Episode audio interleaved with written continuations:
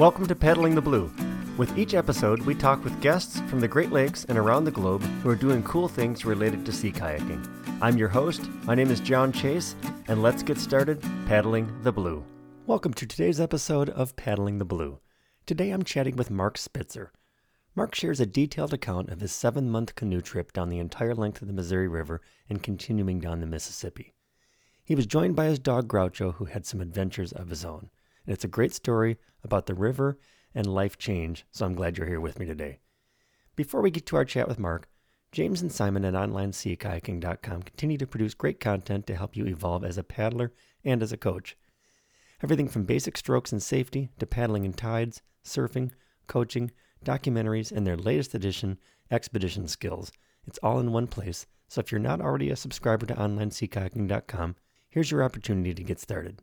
Visit OnlineSeaKayaking.com and use the coupon code PTBPodcast at checkout, and you'll get 10% off up to 12 months of your subscription investment. Enjoy today's episode with Mark Spitzer. Welcome, Mark. Thanks for joining Paddling the Blue. Glad to be here. Thank you for getting a hold of me. So Norm Miller made the connection here. It was uh, nice of Norm to, to connect us. We're talking a little bit about your, your first solo of the Missouri River from its source to sea. Yes. So you were the first recorded person to do that. I believe I was. And all the research that I've done and that John Miller and others have done, I, it looks like I was the first to go all the way from the Continental Divide itself, literally, to the ocean. Wow. And that was half a lifetime ago, but uh, it was good, good memories all in all. All right.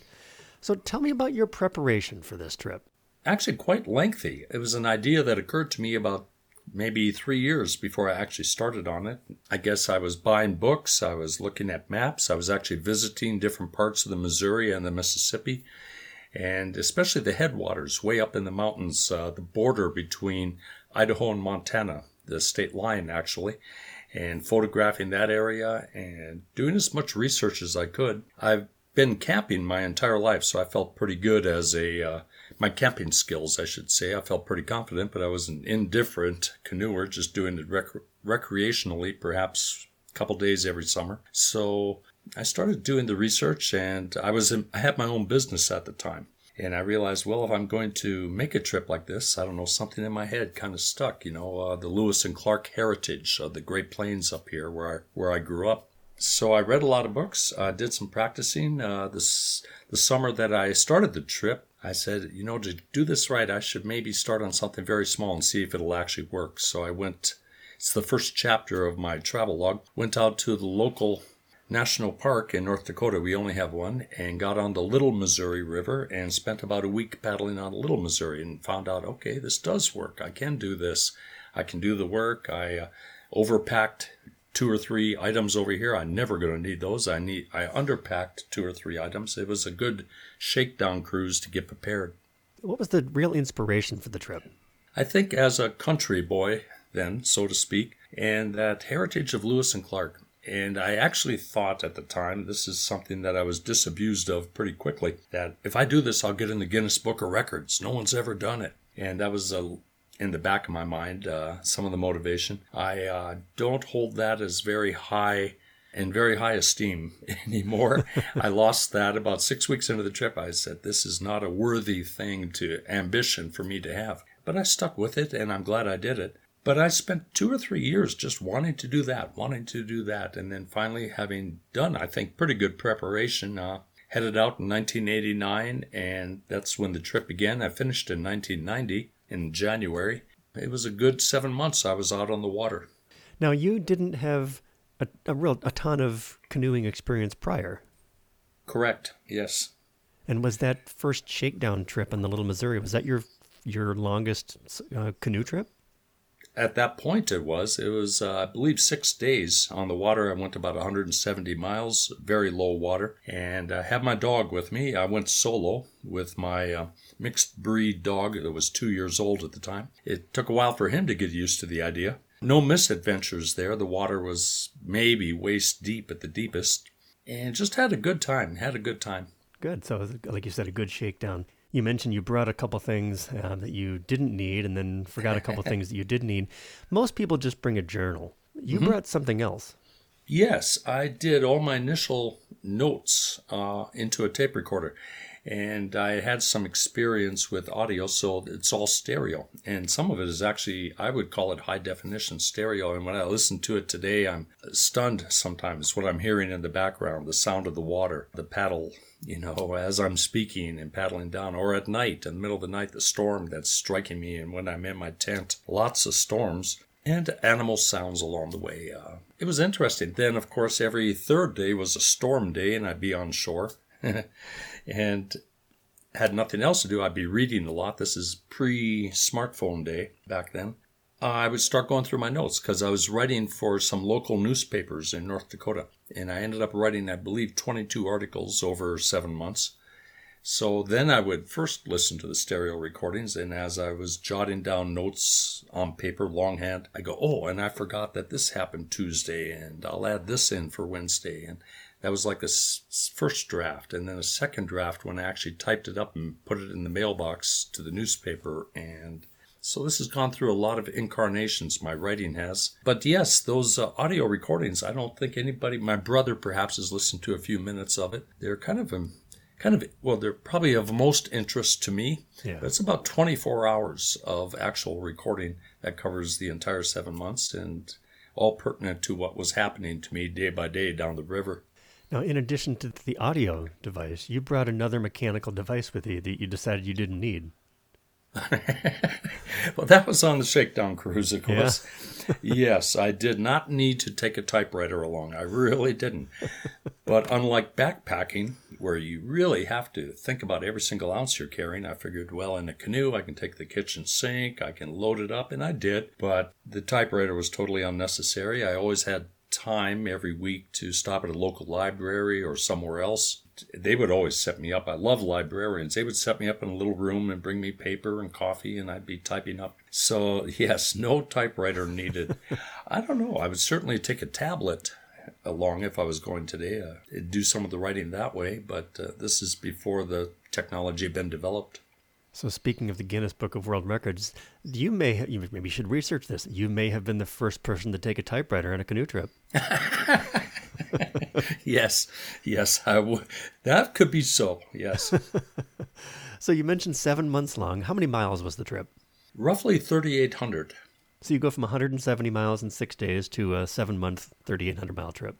Yes, it uh, the river has changed over the last century or two, especially in North America, with I guess our civilization and navigation on the Missouri Mississippi has been a you know a big factor, and they oxbows have been cut off, and the river's been shortened and shortened and shortened and reinforced and built up. Of course, this is I think, common around the world now, but the river is probably longer in the 1800s than it is now. And 3,800 is a pretty good rough number, especially if you count the first miles, the first 100 miles or 50 miles, way up above anything that's navigable, which I hiked or canoed every foot of the way, and the last 100 miles beyond New Orleans to get out to the actual ocean, physically into the Gulf of Mexico. My rule was in my head, I thought this would be of importance, perhaps for Guinness or just for myself, every single foot would be canoed or hiked. There'd be no exceptions. When I portaged, somebody with a pickup truck would help me move around a dam. I would go back and I would walk that mile or two. And I did that consistently throughout. Walk us through the trip. Uh, I know it's a number of years later, but kind of walk us through the trip. Well, once I finished the shakedown cruise, I kind of sealed up my house, so to speak. I was renting a nice little log cabin for many years in western North Dakota and packed everything up, headed out to Montana. I had friends in the area and they helped me get started and shuttled my car around for me, things like that. And started up an area that's called Hell Roaring Canyon. It's 10 or 12 miles long. It's very rugged. There's no trails, there's no roads into it, so you have to strategize or try to figure out how to get up to the t- upper reaches of that canyon. Now, uh, many people have done this, including Norm Miller, who you mentioned earlier. It's uh, very rough terrain. I'm not going to be canoeing over a teaspoon of water sitting on the ground. So that area I hiked, and took me about two days to get out of the canyon down to Red Rock Creek, and it's uh, Red Rock Lakes National Wildlife Refuge, which was really kind of the starting week of the trip.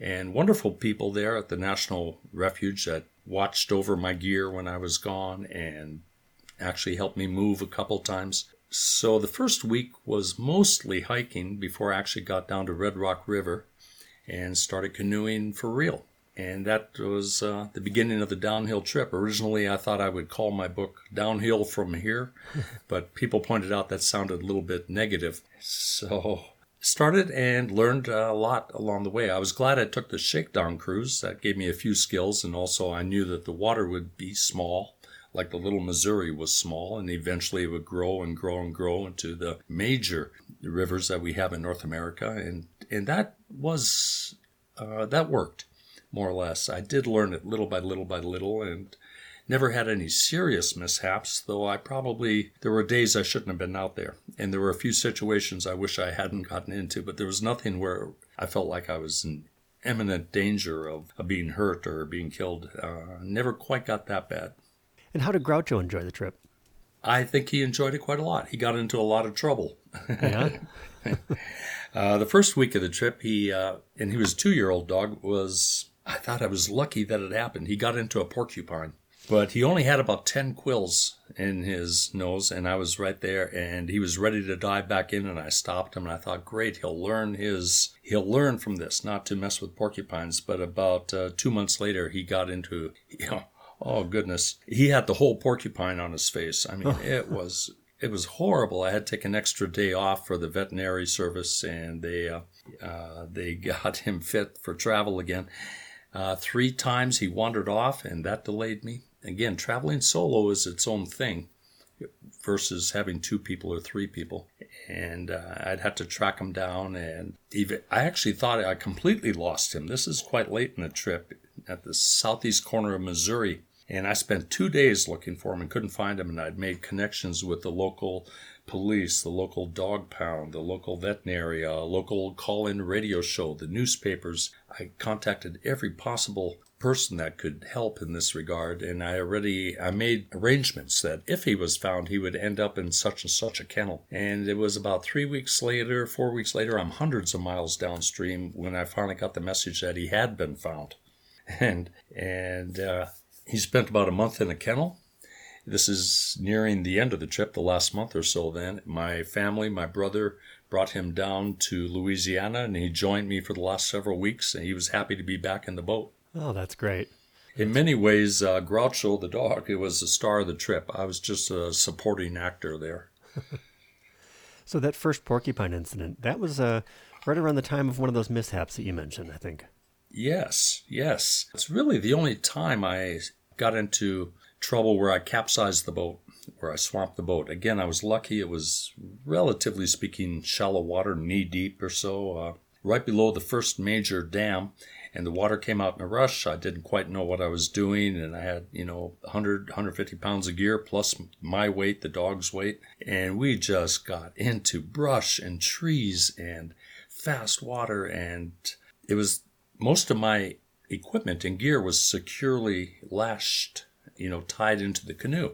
But I did lose one small waterproof bag that had some precious items in it, some cameras, a couple hundred dollars of cash, but especially an address book of my whole life, everybody I'd ever met, and I spent time, spent about a day and a half, I think, and with the help of the local sheriff or deputy, we found it and retrieved it. It was during that search for the bag that Groucho found that first porcupine. All right, so that that's Red Rock can- or Red Rock River. Uh huh. All right. So tell us. Uh, so keep us rolling here. Well, the Red Rock River, like I say, emerges from Lima Dam. This is near Lima, Montana, in a rush. And uh, the water is being used by local farmers and ranchers, and it's drawn off. This is the month of June in 1989. It's drawn off for irrigation purposes, and they flood the fields and whatever crops they happen to be growing. So pretty soon the river basically disappeared. It's really used for agricultural purposes. So I would hike those areas where the water disappeared and keep moving down, keep moving down, work out a way to shuttle the canoe and all my gear forward. And I say, did quite a bit of hiking in the first several weeks, actually. The next dam, I believe, was uh, Clark Canyon Dam. And that was a relatively uh, sizable reservoir uh, camp there. And again, right below the dam, plenty of water coming out. And this time I was a little bit prepared. I was better prepared for the fast water that emerges from a spillway below a dam. And we did, we made good mileage for dozens of miles, and then eventually the water disappeared again. It was all being used for irrigation. But that was to be expected, I guess. I wasn't aware that uh, I would actually run into that complication, but it wasn't a killer. It, ca- you know, I could keep going. Like I said, it builds up more and more streams add in. Eventually, the Jefferson River, one of the three that make up the headwaters of the Missouri at Three Forks, Montana. The Jefferson River was beautiful. Still a few little dams, but they were just little breakwater dams, I would call them. I'm not sure what the technical name is. And beautiful country, beautiful paddling, the real current that was predictable. The water stopped disappearing on me. It took me most of the first month to get to Three Forks, where on our maps we say the Missouri starts. And now you've had several instances up until this point, or up to this point, where you've had to basically shuttle your boat and shuttle yourself, hitchhiking and, and going back and forth. Yes, I uh, probably the most hitchhiking I ever did in my life, and uh, I describe it a little bit, uh, the hitching process at different times in my narrative, but uh, that really wasn't a problem. I felt like, okay, I'm I'm standing out there with my life preserver, my personal flotation uh, protection on, and I have a dog with me, and I'm carrying a paddle. I shouldn't look too threatening, too dangerous, and generally that was true.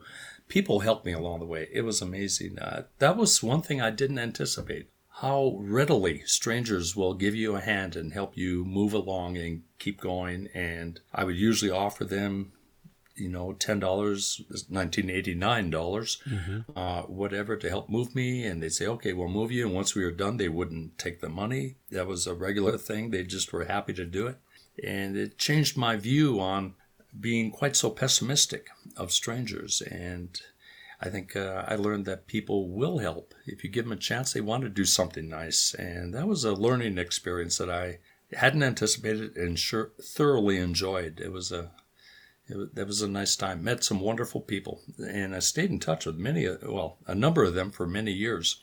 Good folks. Good to see that happening along the way. Yeah, river angels, I guess. Yes. Now from Three Forks, where the Missouri officially begins, it sounds like. Mm-hmm. All right. Yes.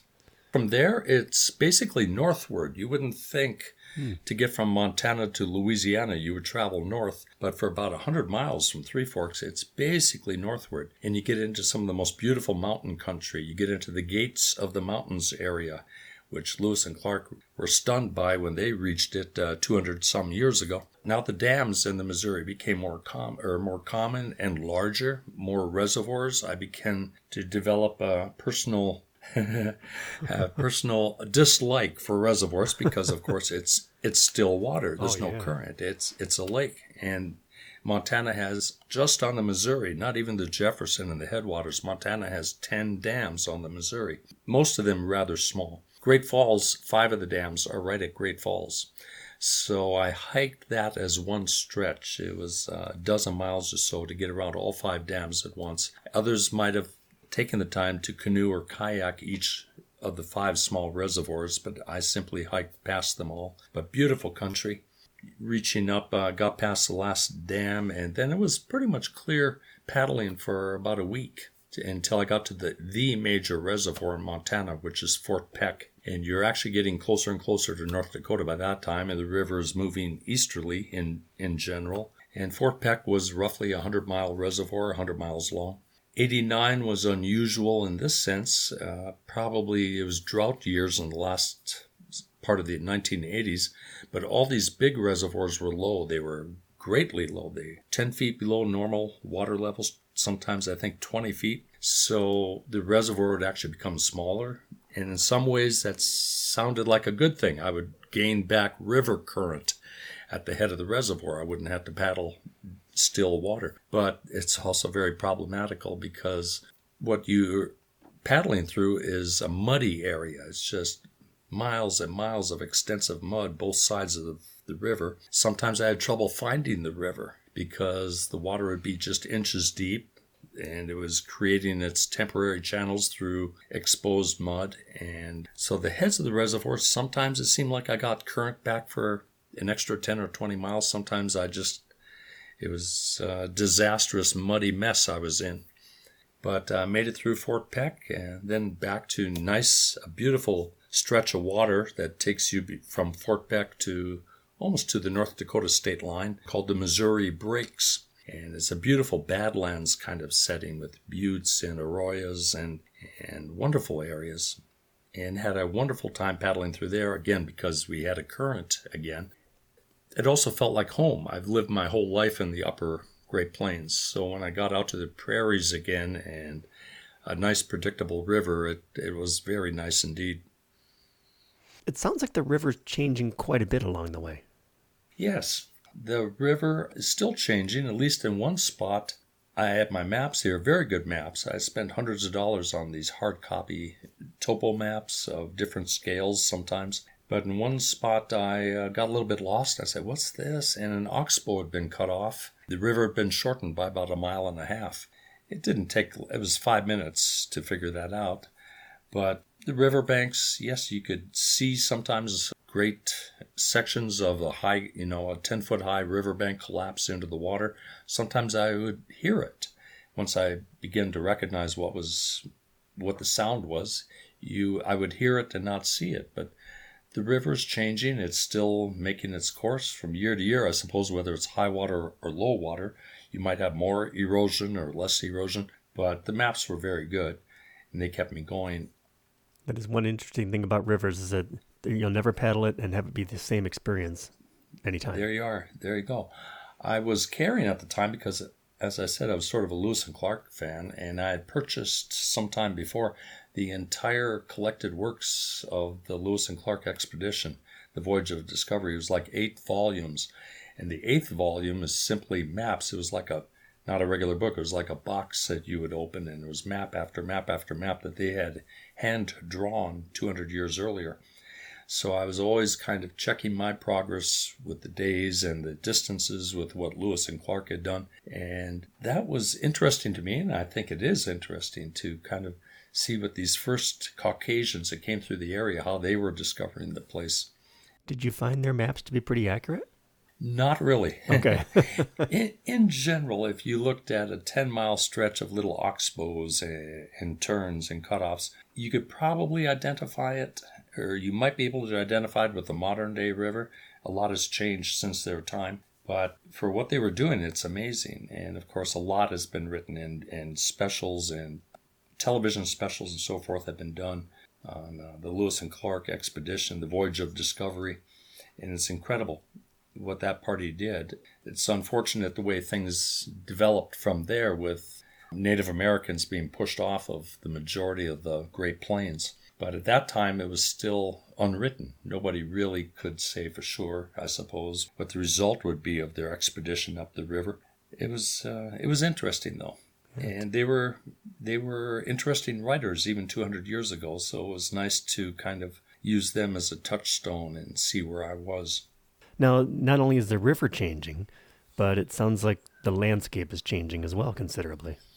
Oh, well, certainly with populations. I mean, there was wild, it was open wilderness back then. And now, of course, the whole area is settled, though sometimes it, it really, you wouldn't see anything. You wouldn't see houses in the Missouri breaks, for instance.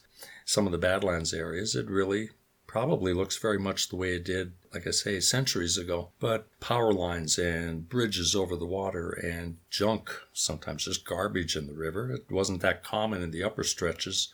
Later, especially way down the Mississippi, it becomes a different story completely. It's it's very much an industrial effect that you're seeing when you're on the water. I've interviewed a couple of other Missouri through paddlers and, uh-huh. oh, sorry, um, Mississippi through paddlers, excuse me, and uh, they've mentioned even along the Mississippi, there's large stretches the further you go uh, where it still feels remote. Yes, it did. I think especially when you get to the lower Mississippi, which is um, it's a monster. It's huge. It's you know, the narrow parts might be a mile across, but it's a huge flood area. It's been flooding there for thousands and thousands of years. So you don't want to build your house on the shore next to the lower Mississippi. People move back five miles, 10 miles, and you wouldn't see anything. You wouldn't see anybody unless there was really some high ground, some topographically high terrain to build upon down in Louisiana, Mississippi, and so forth, uh, long stretches almost reminded me of home. I said, There's nobody here. This is wide open area you're right. That was an interesting hmm, juxtaposition, something like that, where the beginning of the trip and the end of the trip almost resembled each other. So you make your way through through the Dakotas. Yes, that took a long time because there are four major reservoirs in the two Dakotas on the Missouri River, all of it dead water. And it took, I'd have to double check exactly how long, but it slowed me down quite a bit. I was still in South Dakota when I started, we started having frost overnight in the evenings. I thought, I'm way too far north for the winter. I better be heading south. But nonetheless, it was still, there's some beautiful land. I'm prejudiced. I'm a North Dakotan. Mm-hmm. I think that the big reservoir in North Dakota, we have one really, is the most beautiful out of all the major reservoirs. It's so much so because it's in the Badlands and it's beautiful country. And then again, I'm home and I know people who live in the area. And I know the history of that area from childhood, even. Teddy Roosevelt, president 100 years ago in the U.S., as a young man, had spent a couple years in the North, what would be called North Dakota. It wasn't a state at the time. So I knew that he had had experiences out there in the Badlands in this rough terrain, and I could identify with that. South Dakota has um, more reservoir than North Dakota by far. In fact, there's very little free running water, in my view, in South Dakota that's just the way that it is today. I'm not uh, disparaging that, except as a canoeist, I don't like reservoirs. and then, uh, so you get from there into Missouri. Yes. The tail end of South Dakota, if people are familiar with uh, how the maps, how the state lines run, there's kind of a southeast corner that kind of tails off into a little point. Well, that's the end of the last dam on the Missouri. And after that, it was free water right at that point too is where you start running into barge traffic. Uh, barges on the river, towboats pushing them. At first, I was a little leery. I had no idea what that would be like. I found out it wasn't really a problem. You stay 100, 200 yards away from the barges, it was never a problem. At first, I didn't know that, but uh, I was happy that I wasn't seeing three, four, five foot high waves coming at me and fast mileage because it was all current. So then the trip started to accelerate as far as miles per day. I really enjoyed that. I entered the state of Missouri, a pretty sizable state, right at the very northwest corner. That happens to be the Missouri as part of the state line. When I exited Missouri a few weeks later, it was exactly at the southeast corner, past St. Louis. And so Missouri was a wonderful paddle. I enjoyed that time almost completely, except it, as I briefly mentioned earlier, at the very end of Missouri is when my dog really disappeared. Yeah. And it took a long time to get him back. Well, good thing he good thing you got him back. Yes, yes. And then you made your way down the Mississippi. Yes, and then I put the Lewis and Clark books aside. You might say I was doing a lot of reading, uh, novels, history, science fiction, a little bit of everything, classics, and I put Lewis and Clark aside and picked up Mark Twain and and Mark Twain's history, and especially his book Life on the Mississippi, I believe, where he describes it not quite mile for mile, but town by town as a middle aged man, he went back to his home in Missouri and took a riverboat down to New Orleans and, and kind of described his memories of the river. And I just followed along with him. It was a wonderful guidebook. And I certainly would recommend Mark Twain to anybody that wants to float the Mississippi area because he'll tell delightful little stories along the way, but he also tells you geographically what's going on along the way. St. Louis was the biggest city I had to go by. I had a strategy. I actually went by half a dozen large cities uh, Omaha, Nebraska, St. Louis, uh, Kansas City. I had kind of a strategy where I would arrange it so that the uh, as I approached the city, I'd be camping just before the city limits, still kind of out in the boondocks. And the next day, I would paddle clear past the city to get back to more of a secluded or wilderness area, and I wouldn't be accidentally stuck in the middle of an industrial factory for camping. St. Louis is a little bit difficult not terribly, but it's so large. And I start. I was on the Missouri as I came to St. Louis, but that's where the Missouri ends, enters the Mississippi. You have to go around the town on three sides, not just one side, to get completely clear of it.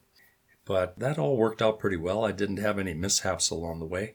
ran into, you might say, the last dam because I wasn't actually aware of this at the time. The upper Mississippi has these miniature dams. I think there's 28 of them, 27 of them between Minneapolis and St. Louis. And they keep the water levels high enough, bit by bit by bit, for barge traffic on the Mississippi. So I had to go through the very last one, the Chain of Rocks Canal, a series of locks at the end of it where they raise and lower the boat. And after that, there was there were no dams whatsoever got onto the Mississippi, was happy to be there. How long was the Missouri River and its tributaries or its uh, headwaters portion of the trip? Oh, darn it. Darn it. I, I would have to look that up now. I, I, I must have had it in my memory at the time, but I'm sorry that is gone. I can maybe say by time it was about five months. So, five months to do the Missouri and just two months to finish off the Mississippi. That's very roughly speaking, that's that's it. Yes. Were you camping most of the way? Yes, almost always. Uh, about one day a week, I'd get a motel room in a tiny little town near the river, take a real shower instead of just uh, bathing in the in the river or sponge bath, that sort of thing, or under a water spigot in a park, which was always cold. But about one day out of the week, I'd be in a motel someplace and uh, catch up with people, make my phone calls, mail off my little articles to the newspaper, I did most of my resupply in these little towns as far as food or other items that I might need. Paying it back to the local communities. Yeah, and doing little interviews along the way. Usually, uh, you know, a little county newspaper here or there. Some large city newspapers also interviewed me at the time, and uh, a couple of television stations along the way. Those that was my experience with civilization at the time. I'd uh, touched base with some of these folks. Since this is pre-internet, I also had mail drops about every third week or fourth week, I'd pick a town on the map and let all my friends and family know, send me a letter, please send me a letter. It's lonely out here. Here's my next mail drop. And it would just be, they would hold my mail at this post office and then the next post office. That worked out really well. And it was always, it was almost like Christmas to go and pick up the mail and find, you know, a handful of letters from people uh, that I wanted to hear from. And a nice change from time to time. Since you brought it up, did you ever feel lonely? Yes. And that was something I hadn't found in my research. Maybe if I'd have kept going, dug a little deeper, but I found out, or maybe it's personal for me, but traveling alone that much, you start to get a little funny. and, uh, and it was a depressing, I don't want to say I was depressed, but it was that sort of a thing. Your mood would get a little bit dark or a little bit despondent. But again, with a grain of salt, take that. I was never like terribly, terribly uh, under the weather that way. But I hadn't expected that. Though by the end of the trip, it had kind of piled up on me. By the time I got down to Louisiana New Orleans, my family was meeting me there. They made the last week my best week of the trip, or one of the best weeks of the trip. But I think they recognized too that I would be grouchy if anything held me up. By that point, I wanted to finish it. I wanted to finish the trip. I'd set this goal, this ambition to paddle this entire length, and I couldn't do anything until I finished it. And it had been half a year. I just wanted to finish it. It took some of the joy out of it, I have to say. But I got over that too. I apologized to them. I said, I'm a little bit crazy, so understand. and I think in my travel log, I say, uh, it was, I'm exaggerating, of course, but I say, if somebody said good morning to me, I felt like they were slowing me down. And what a horrible thing to have that sort of knee jerk reaction at the time. But there was a little of that going on, and I hadn't found that out. These a mood crash, I guess you might call it. You might I might have a mood crash. The dog was invaluable that way. Having a dog along as some sort of companion along, and maybe I, that's perhaps when I started talking to myself. In a sense, I pretended I was talking to the dog, but uh, but of course, uh, and you are, you are talking to your pet or your dog. But his presence made a big difference when I lost him for three weeks, four weeks. Uh, that was, that was, I was unhappy. Yeah, I bet. How'd you bring yourself out of those times when it was, when you were feeling low?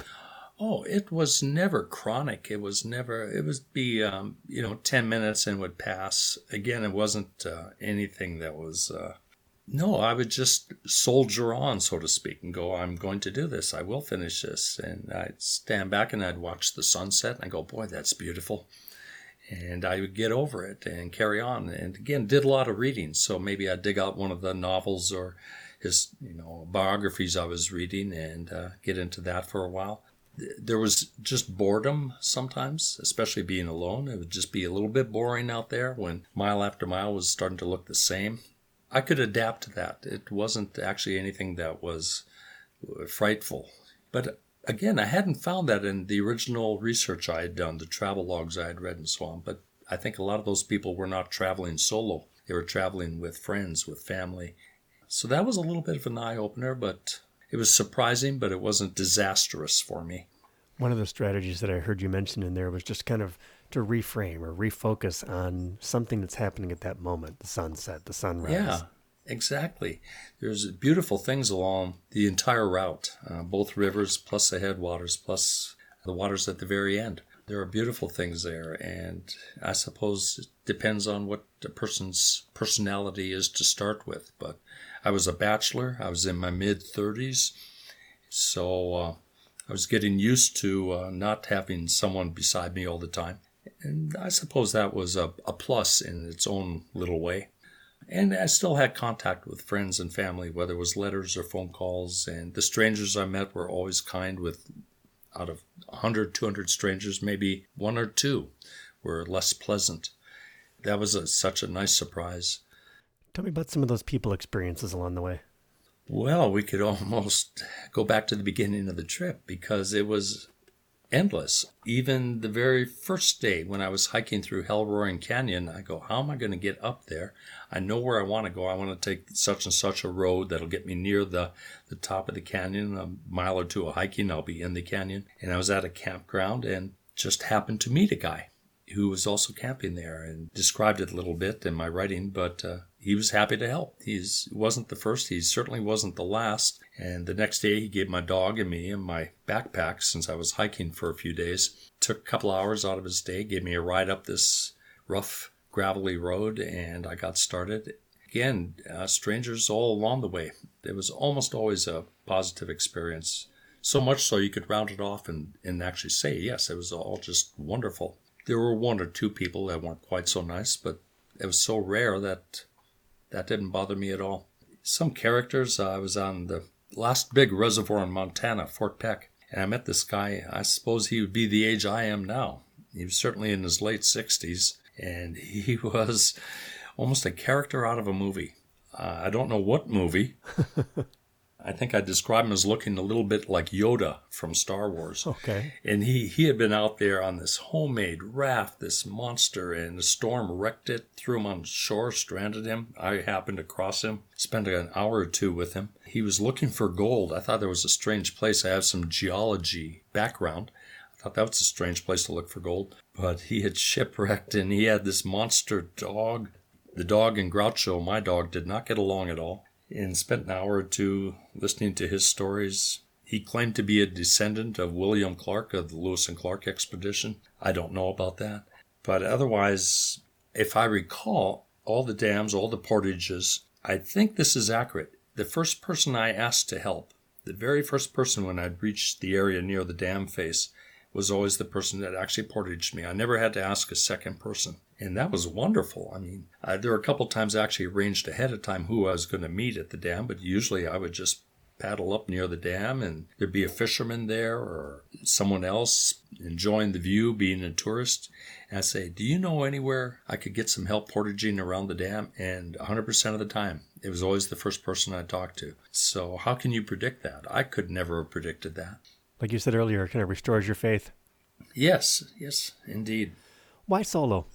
Well, that wasn't what I wanted to do. I was, uh, well, like I say, I was a bachelor in my mid 30s. I was hoping that one of the ladies I knew might join me. I didn't know anybody else offhand who would, any of the fellows who would be interested in going along. They all had real jobs or other activities or just didn't want to take such a trip.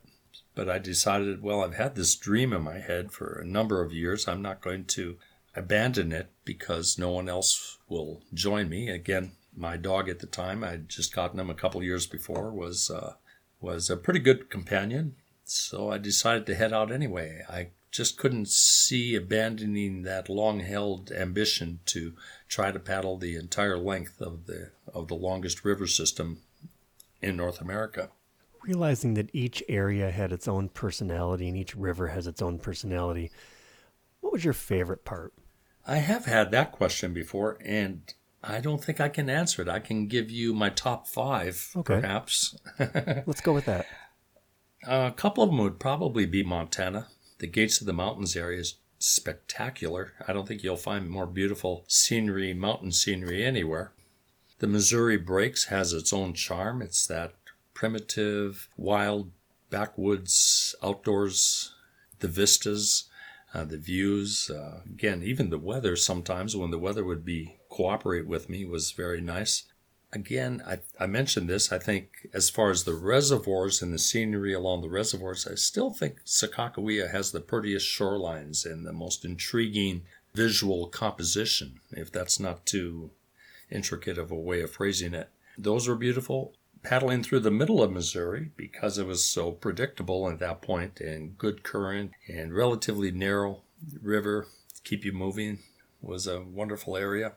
As you get further and further south, and especially as you start to near New Orleans, of course, you have the buildup of the waterfall of roughly half of North America comes by that area in Louisiana, Mississippi, and you have a lot of industrial byproducts and cast offs and garbage became more common. That actually happened farther up in the river. I think I make a joke that in order to disguise my tracks, I should leave garbage because there's so much garbage. But that's an exaggeration, of course.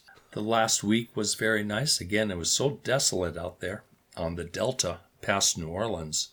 It was flat, wide open. It was January at that point, January 1990, and all, everything is brown and almost reminded me of North Dakota.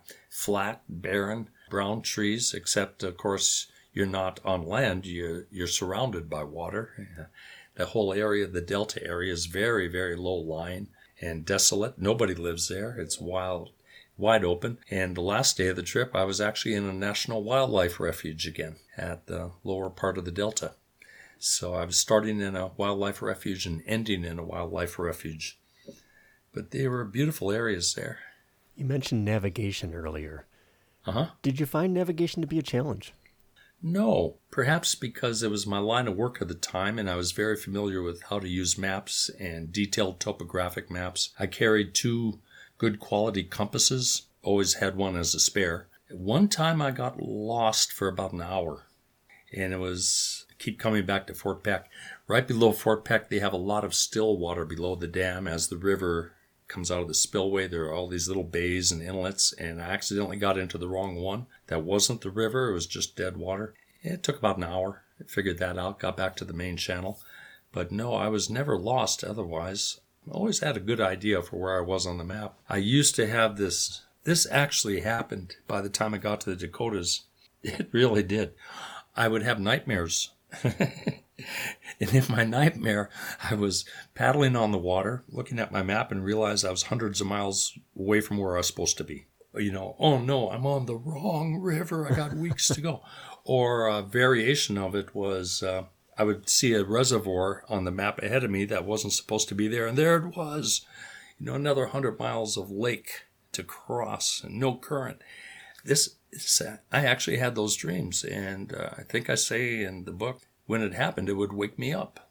It was that dis- disconcerting of a of a dream. But navigation, no, that wasn't didn't become an issue for me. And this again is pre technological smartphone, Garmin, GPS, pre all of that. It was all pretty straightforward. Everything had to be downhill. Just point the boat downhill and keep going.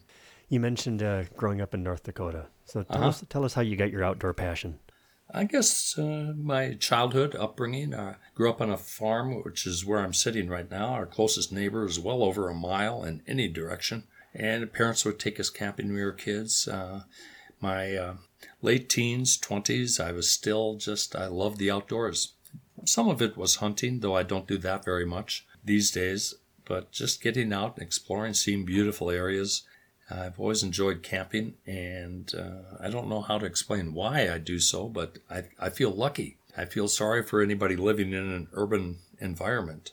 Uh, I go, oh, you don't know what you're missing. I've been to a city. I've actually lived in cities, but you don't know what you're missing. I'm not sure I can psycholo- I can't uh, analyze myself to figure out why I love it so much, but uh, it, it's the way it is. Well, I think that all our listeners of the show probably feel uh, very much the same as that outdoors is the place to be. So. I, I, agree. Uh, closer to nature. Always felt that kind of connection. Uh, grew up on a farm. My grandparents are farmers, great grandparents are farmers. It goes back as far as we can see. That's a, kind of the heritage. I don't think it's really genetic in any way, but I like to sometimes think so. How did you get seven months off? I was running my own business. I actually had my own business in my uh, late 20s and early 30s in western North Dakota. I was a geophysical engineer. I would do engineering work for mining companies, water well drillers, city, municipal entities, the landfills, monitoring. I worked a lot with geologists and with drilling crews. I was always working with a drilling crew. Geophysical engineering is an unusual position or a job. Uh, people don't really know what it is. I was the only one in two states. I was the only person that had a geophysical company and that did that kind of work.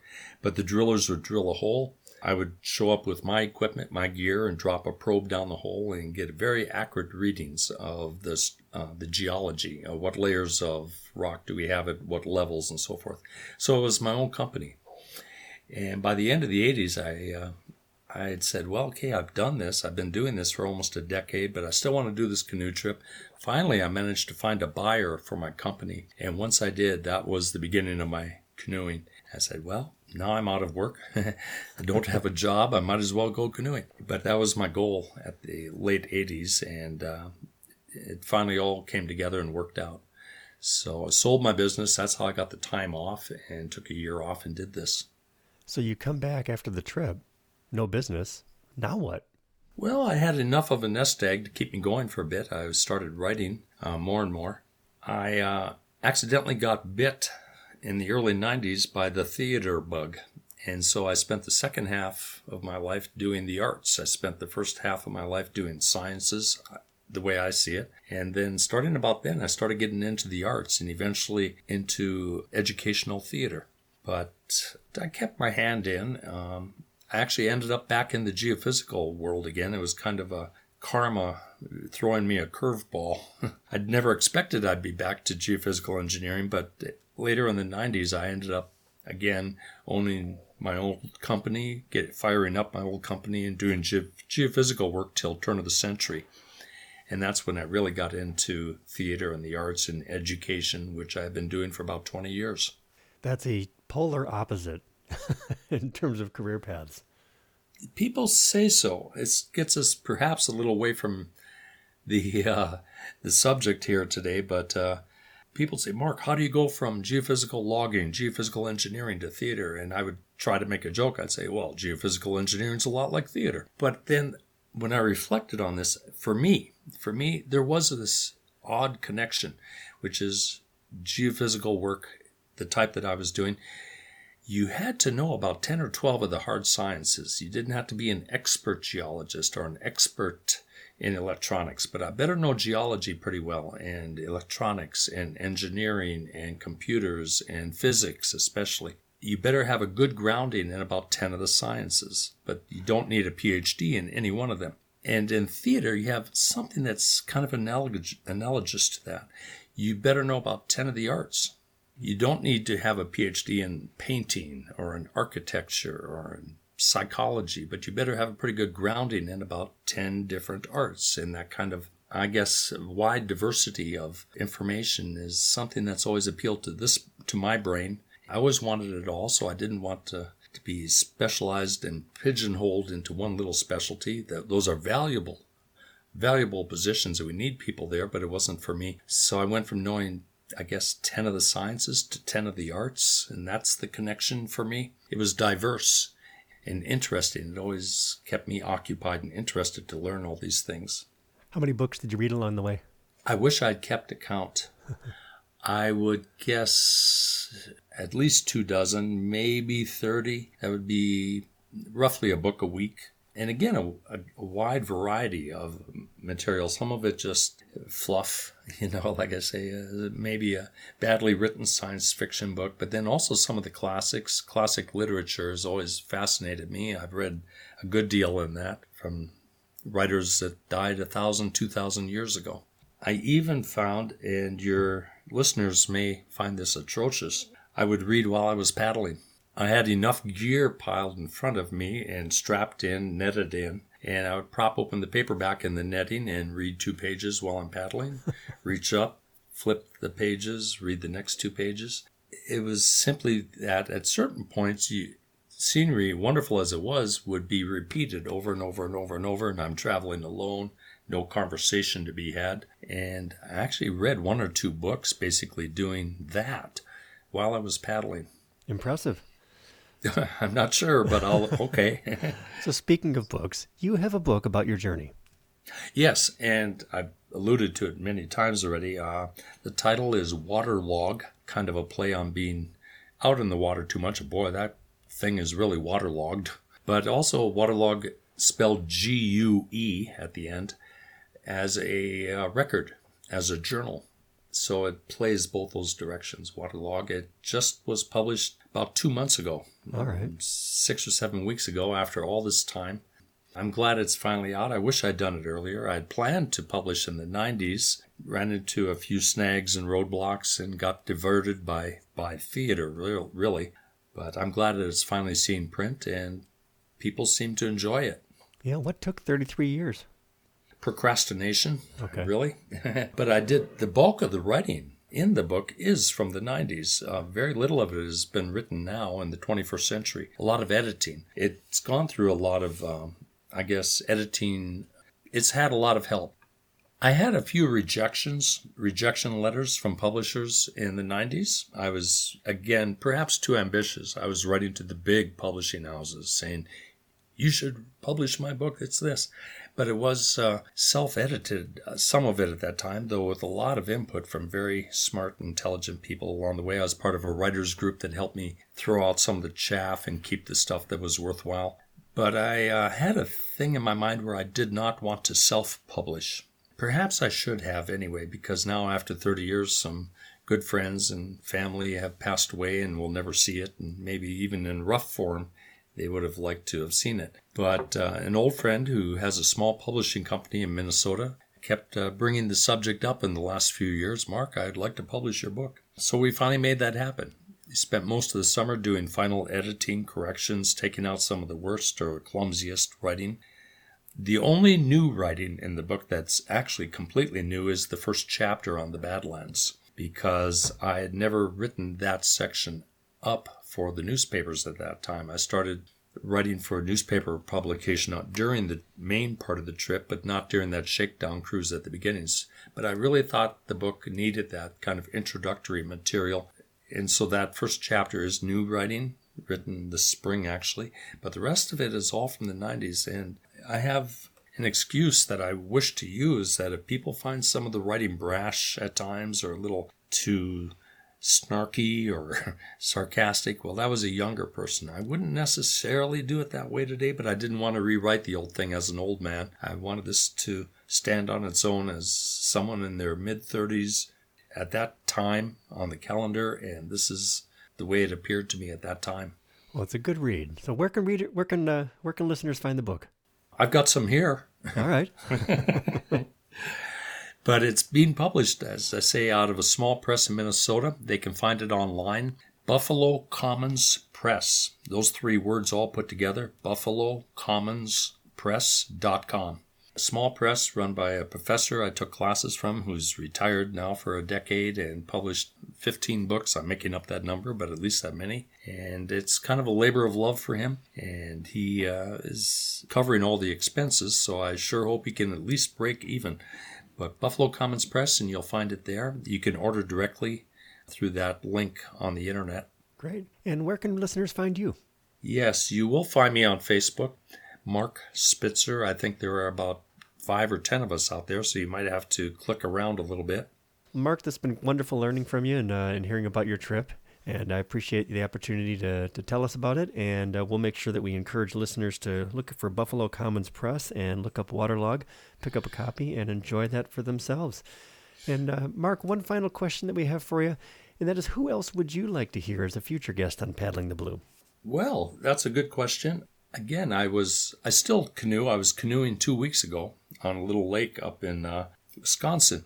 But I'm probably not as avid of a day by day, week by week canoeer now as or kayaker as some of as many of your listeners are. But I think I would recommend Norm Miller. He runs a website called MissouriRiverPaddlers.com, and he has an incredible archive of material and his own uh, recordings and podcasts. But you can download the maps, you can read about the stories, you can read about the history from the 1800s, and I think he would be a very interesting guest for you to consider. Super. Well, I appreciate the uh, the connection to Norm, and uh, we'll look forward to getting him on the show again, or sh- getting him on the show as well. So again, thank you very much. It's been a pleasure talking to you. Well, thank you, John. It's it's been a pleasure for me too. If you want to be a stronger and more efficient paddler, Power to the Paddle is packed with fitness guidance and complete descriptions, along with photos of more than 50 exercises to improve your abilities and enjoy your time on the water. The concept and exercises in this book have helped me become a better paddler, and they can make a difference for you too. The exercises in the book can help you reduce tension in your shoulders and low back, use the power of your torso to create leverage and use less energy with each stroke, use force generated from your lower body to make your paddling strokes more efficient, have the endurance to handle long days in the boat, drive through the toughest waves or whitewater, Protect your body against common paddling injuries, and while you're at it, you might even lose a few pounds, and who wouldn't mind that? So visit paddlingexercises.com to get the book and companion DVD. It's always interesting hearing not only about the journey itself, but about what motivated someone to do the trip and how their life changed because of it. In Mark's case, he traded the sciences for the arts, and maybe the canoe was the vehicle to make that happen. Thanks again to our partners at OnlineSeaKayaking.com for extending a special offer to you. Visit onlineseakayaking.com, enter the code PTB podcast at checkout, and get 10% off just for being a member of the Paddling the Blue community. For our next episode, we'll be joined by Ken Whiting. You've likely seen Ken in the Facing Waves television program or his extensive YouTube presence. Ken's a world champion whitewater kayaker, and he joins us to share his story, what he loves about paddling, what keeps him paddling, and some of his favorite places. Until next time, thanks again for listening, and I look forward to bringing you the next episode of Paddling the Blue. Thank you for listening to Paddling the Blue. You can subscribe to Paddling the Blue on Apple Music, Google Podcasts, Spotify, or wherever you find your favorite podcasts. Please take the time to leave us a five star review on Apple Music. We truly appreciate the support. And you can find the show notes for this episode and other episodes, along with replays of past episodes, contact information, and more at paddlingtheblue.com. Until next time, I hope you get out and paddle the blue.